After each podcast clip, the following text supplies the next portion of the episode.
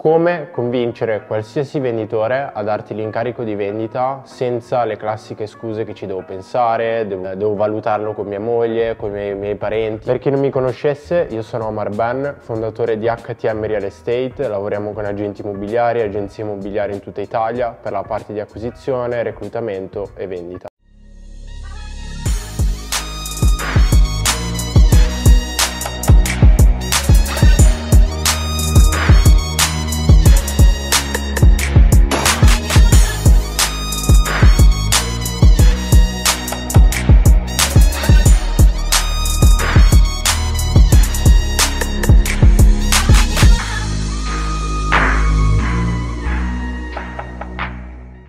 Ora, Tanti agenti immobiliari hanno l'errore di dire io sono bravissimo nella vendita, sono bravissimo a convincere le persone a lavorare con me, quando la verità, la cosa più importante non è quanto tu sei bravo a vendere, ma è quanto le persone si fidano di te a primo impatto. Cosa vuol dire? Che puoi essere il miglior venditore, ma se una persona letteralmente non ti conosce, non si fida di te, potrai avere leggermente dei numeri migliori, ma devi andare a lavorare alla base con queste persone qua. Che cosa vuol dire? Che piuttosto che di focalizzarti magari a fare le chiamate a freddo e cercare di convincere le persone, bisogna cercare di lavorare in modo un po' più indiretto, come diciamo sempre anche con i nostri agenti in Hype Realtor. Quello che bisogna fare è creare fiducia e relazione con le persone che non ci conoscono, perché poi di conseguenza avviene quella che è l'acquisizione e la vendita. Quindi prima ancora di andare a parlare con le persone, focalizzati nel creare anche dei contenuti che facciano capire allo stesso tempo chi sei, che cosa fai e come operi, ma allo stesso tempo educhino magari il venditore alla vendita del proprio immobile. Quindi cosa principale è mettersi lì, magari raccogliere anche tutta una serie di testimonianze, casi studio che supportino quello che è il tuo lavoro e quello che hai già fatto in passato, creare anche quella che è una sequenza di follow up successiva. Come diciamo sempre anche noi con i nostri agenti, prima di andare in appuntamento le persone devono sapere già che cosa aspettarsi da quello che è l'appuntamento direttamente con te. Mi spiego anche meglio nel dettaglio. Immaginati di andare in appuntamento con una persona che arriva da referenza, di magari un tuo amico, un tuo parente, una persona che, che tu conosci ti ha consigliato a questo altro cliente, quindi tutte quelle informazioni che a lui servono vengono dette da quest'altra persona. Mettiamoci nei panni invece di un nuovo cliente.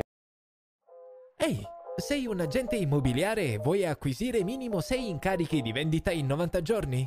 Clicca nel link in descrizione e richiedi una consulenza gratuita con i nostri collaboratori conosce. Noi dobbiamo trasmettere le stesse informazioni che ha dato magari il nostro conoscente a quella persona che arriva da referenza, ma al cliente nuovo. Quindi tutto invece di aspettare che lo faccia qualcun altro per noi, dobb- dobbiamo creare un sistema, un qualcosa che lo faccia direttamente per tutte le persone. Quindi puoi individuare anche quelle informazioni necessarie che le persone vogliono avere, ad esempio in base a quali criteri si va a fare la valutazione, come vai a operare tu, quali strumenti per promuovere muovere gli immobili utilizzi. Quindi tutta questa serie di informazioni devono servire a dare già un'infarinatura prima dell'acquisizione, ma soprattutto questo ti deve permettere anche di fare una serie di follow up in diretta. Quindi ora puoi essere bravo quanto vuoi a vendere, puoi essere il miglior agente immobiliare al mondo, ma 100% non puoi chiudere tutte le acquisizioni a cui vai a fare magari l'appuntamento. Sarebbe impossibile. Noi quello che però dobbiamo capire è che gli agenti immobiliari fanno due errori principali. Il primo errore che fanno è o che rincorri il cliente all'infinito pieno a cercare di convincerlo, ma a quel punto sei quasi tu che rincorri il cliente, il cliente si sente rincorso e tutta una serie di situazioni comunque che non portano a nulla. E oppure dall'altra parte ci sono gli agenti immobiliari che semplicemente passano a quello dopo. Quindi non ti hai dato l'incarico oggi, chi se ne frega, passo all'immobile successivo e magari ti vai a perdere tutta una serie di acquisizioni, di incarichi e di vendite perché magari semplicemente sei stato troppo pigro nel fare il follow up e magari vedi anche l'immobile in un'altra agenzia dopo solo 2-3 settimane. Per evitare questa cosa qua, quello che facciamo anche noi con i nostri agenti è devi cercare di costruire un vero e proprio processo di follow up in diretto. Creati una newsletter, creati dei contenuti che diano valore nel tempo alle persone e che continuino a indottrinare, portare avanti nel percorso eh, di acquisizione il cliente con te. Questo è importante perché qui vai a costruire anche l'acquisizione poi sul lungo termine, perché alla fine tu lavori in un paesino di 30.000 abitanti, puoi cercare continuamente nuove acquisizioni posizioni, ma le persone sono sempre le stesse. Quindi c'è bisogno sì di acquisire nuovi immobili, ma allo stesso tempo cercare di lavorare con le stesse persone nel tempo e portarle più avanti nel processo di, di, di vendita comunque del loro immobile. Se ti è piaciuto questo video metti mi piace, iscriviti, lascia un commento anche con quello che secondo te può essere un altro suggerimento utile e io ti consiglio anche di cliccare nel primo link in descrizione e scaricare la versione digitale di Agenti Immobiliare 2.0 che è il libro, la